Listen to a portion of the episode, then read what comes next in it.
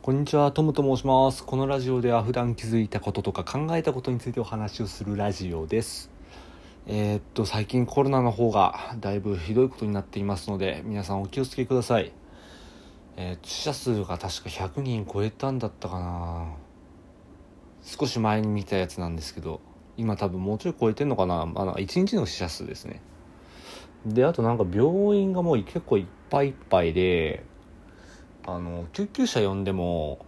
家に帰されるみたいな。で仮に決まったとしても3時間ぐらいなんか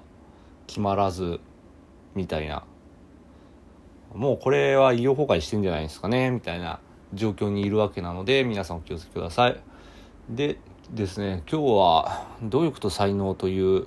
ことについて少し気づいたところがありまして。そちらについてお話をしたいと思います。でですね、えっ、と、僕結構なんかこの努力と才能についていろいろ考えることあるんですよ。っていうのもですね、僕あの才能っていうものがないっていうのを自分で分かってまして、で、努力はしているつもりなんですよ。あの、英語の勉強だったり、プログラミングの勉強とか、別に楽しあの楽しくてやってるわけではないので、でそういう意味であの努力はしているつもりであのその自分の努力を肯定するためにその努力と才能について少しなんかあのよく考えることがあるんですね。であの、まあ、結構何回かたあの考えてなんかあの日記書いてるんでそっちに書いてたりするんですけどあのまず努力と才能の定義について少しお話ししたいと思います。で才能についてからですねえーと、才能についてはあの後天的な才能と先天的な才能っていうのがあってちょっとなんか順序逆になっちゃったんですけれども、えーと、先天的な才能に関してはあの何か他人と比べて優れていると感じることやものっていうんですかね。あの、まあ、基本的にはあの身長とかあの体格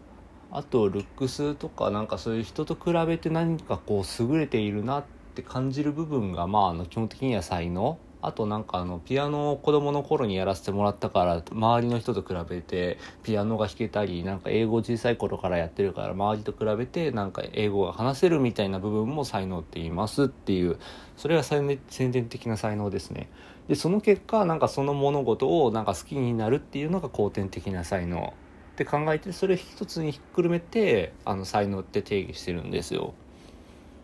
で努力についてはあの何か目標があると思うんですね。その目標を目指して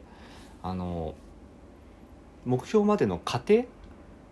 あの現在地があって目標があってでそこまでの過程で生じるあの壁だったり障害、まあ、要するにストレスを乗り越えることが努力だと考えていて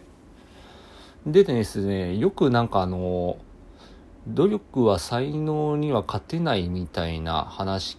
ってまああんまり聞いたことない人もいるかもしれないですけどあるんですよ。で僕も実際その通りだとは思っててだって努力って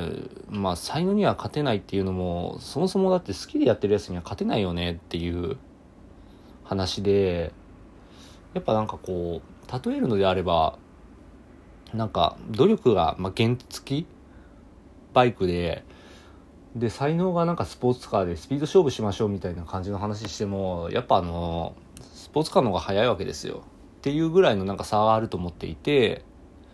それだけやっぱなんか好きでやってるやつには勝てないって僕は思ってますででもですねここからがあの気づいたことなんですけれどもあの努力って才能と比べるとあの使い回しが効くんじゃないのかなっていうのをふと思ったんですよ。っていうのもですねあの基本的に努力ってその目標があってそこで生じるなんかのストレス、まあ、障害とかなんかさっき言いました壁を乗り越えることを努力なのであの基本的に目標がある時には必ずそういうなんか壁みたいなストレスってあるんですよ。でも才能のある人って努力って多分しづらいんですよね。っていうのもあのサッカーが好きです。でサッカーの才能があります。で辛い練習なんかも耐えられます。サッカー好きだから。じゃあそこにあの勉強であの上位の成績を取るっていう目標を掲げた時にサッカーは好きだけどあの勉強がその勉強も頑張れるかっていうと別にそうではないんですよね。サッカーは別に好きだからやってて。まあそういう辛い練習なんかも好きでやってるんで耐えられるんですけど勉強別に嫌いだからあの耐えられないっていうでここ結局あの努力ができないっていう話になるんですけれどもあのよくプロになってからなんか伸び悩む人っているじゃないですか。でそれってプロになると結果を求めるための努力が必要になってくるんですよ。で好きでやってるだけじゃダメであの努力が必要になってくるんですよ。でそれが原因でなんか結構な人は伸び悩むんじゃないのかなっていう。結局あの今まで一人であの黙々とこうチームで結果出せば例えばサッカーだったり野球。でチームで結果出せばよかったのがあの今度は個人個人のなんか成績が見られるようになるっていう。で結局やっぱあのプロの世界ってあの才能のある人たちしかいないので基本的に好きでやってそれを極めてきた人たちなんですよ。その中であの勝負しあのやっていくってなるとあの結構やっぱ替えが効いちゃうんですよね。ピッチャーだったらピッチャーいっぱいいるのであのこいつ使えなかったらじゃあこいつ使えばいいやみたいな感じの。だから個々の結果が必要でチームの結果じゃないんですよね。結局のところ、まあ、結果あのチームの結果が出ることが望ましいんですけれどもプロとしてはやっぱ個々のやっぱ成績がやっぱ重視されるっていうのででなんかあのイチロー選手も確か引退会見の時にあの楽しかったのはなんか学生まで。でプロになってからなんか楽しくなくなったって言ってたんですよ。それやっぱ多分結局結果を求められるっていうか、まあ、努力を出す努力をして結果を出す必要性が出てきてでその努力っていうのは才能を持ってる人でもあの結局は辛いものだし、まあ、ストレスなんだろうなっていうのをふと思ってで逆にあの努力をしていれば、まあ、努力ができるような人であれば、まあ、何やらせてもまあ、大概のことは多分乗り越えられるんじゃないのかなっていう。結局やっぱその壁を乗り越えるっていう、まあ、自力があるわけなのでまああのそのそれであの使い回せるっていうお話です。でですねあのなんか今才能と努力ってなんか結構対極的ななんかえー正反対にあるような感じの話し方してたと思うんですけれども基本的に才能と努力ってセットで考えて考えるべきだと思っていて基本的にはあのやっぱ才能があって目標を設定するんですよ。あの例えばサッカー好きでああこれやっててあ僕サッカーうまいわ。じゃあちょっとサッカー選手目指そうかなっていうところでやっぱあの目標が設定されるので。でそうやってサッカー選手を目指していく過程で多少は多分やっぱ努力が必要なんですよ。やっぱなんかこうチーム内の争いっていうのもあったりするので。でそこでそこを乗り越えるために努力はする必要はあるんですけれども基本的にはやっぱ才能があって目標を設定してでその目標を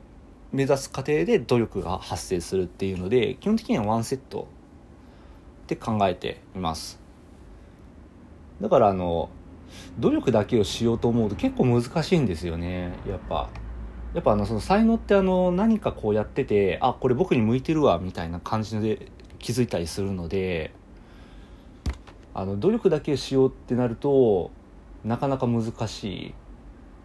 まあ強いて言うのであれば英語なんかだったらあの必要性があるのでやっぱ英語ができるとあの収入が増えるって言っていいのかな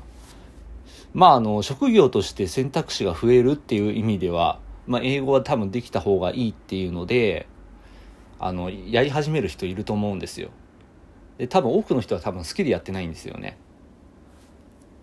で、あの、基本的にその、そうやってやり始めた英語っていうのは、好きでやってるわけじゃないから才能はあんまないんですよ。まあ、地頭とかの良さとか多分あるとは思うんですけれどもあの基本的にはやっぱ努力で努力をする必要性で努力で多分点数とかなんか上げていくみたいな感じになってくんじゃないですかね。まあ何が言いたいかっていうともうとりあえずあの努力っていうのはあの他のいろんなものに使い回せるものであるっていうでも才能はあの使い回せないよっていうサッカー好きだから勉強頑張れるっていうわけじゃないっていう話でさっきしたんですけどそういうふうにあの才能は別に使い回せないけど努力は使い回せるから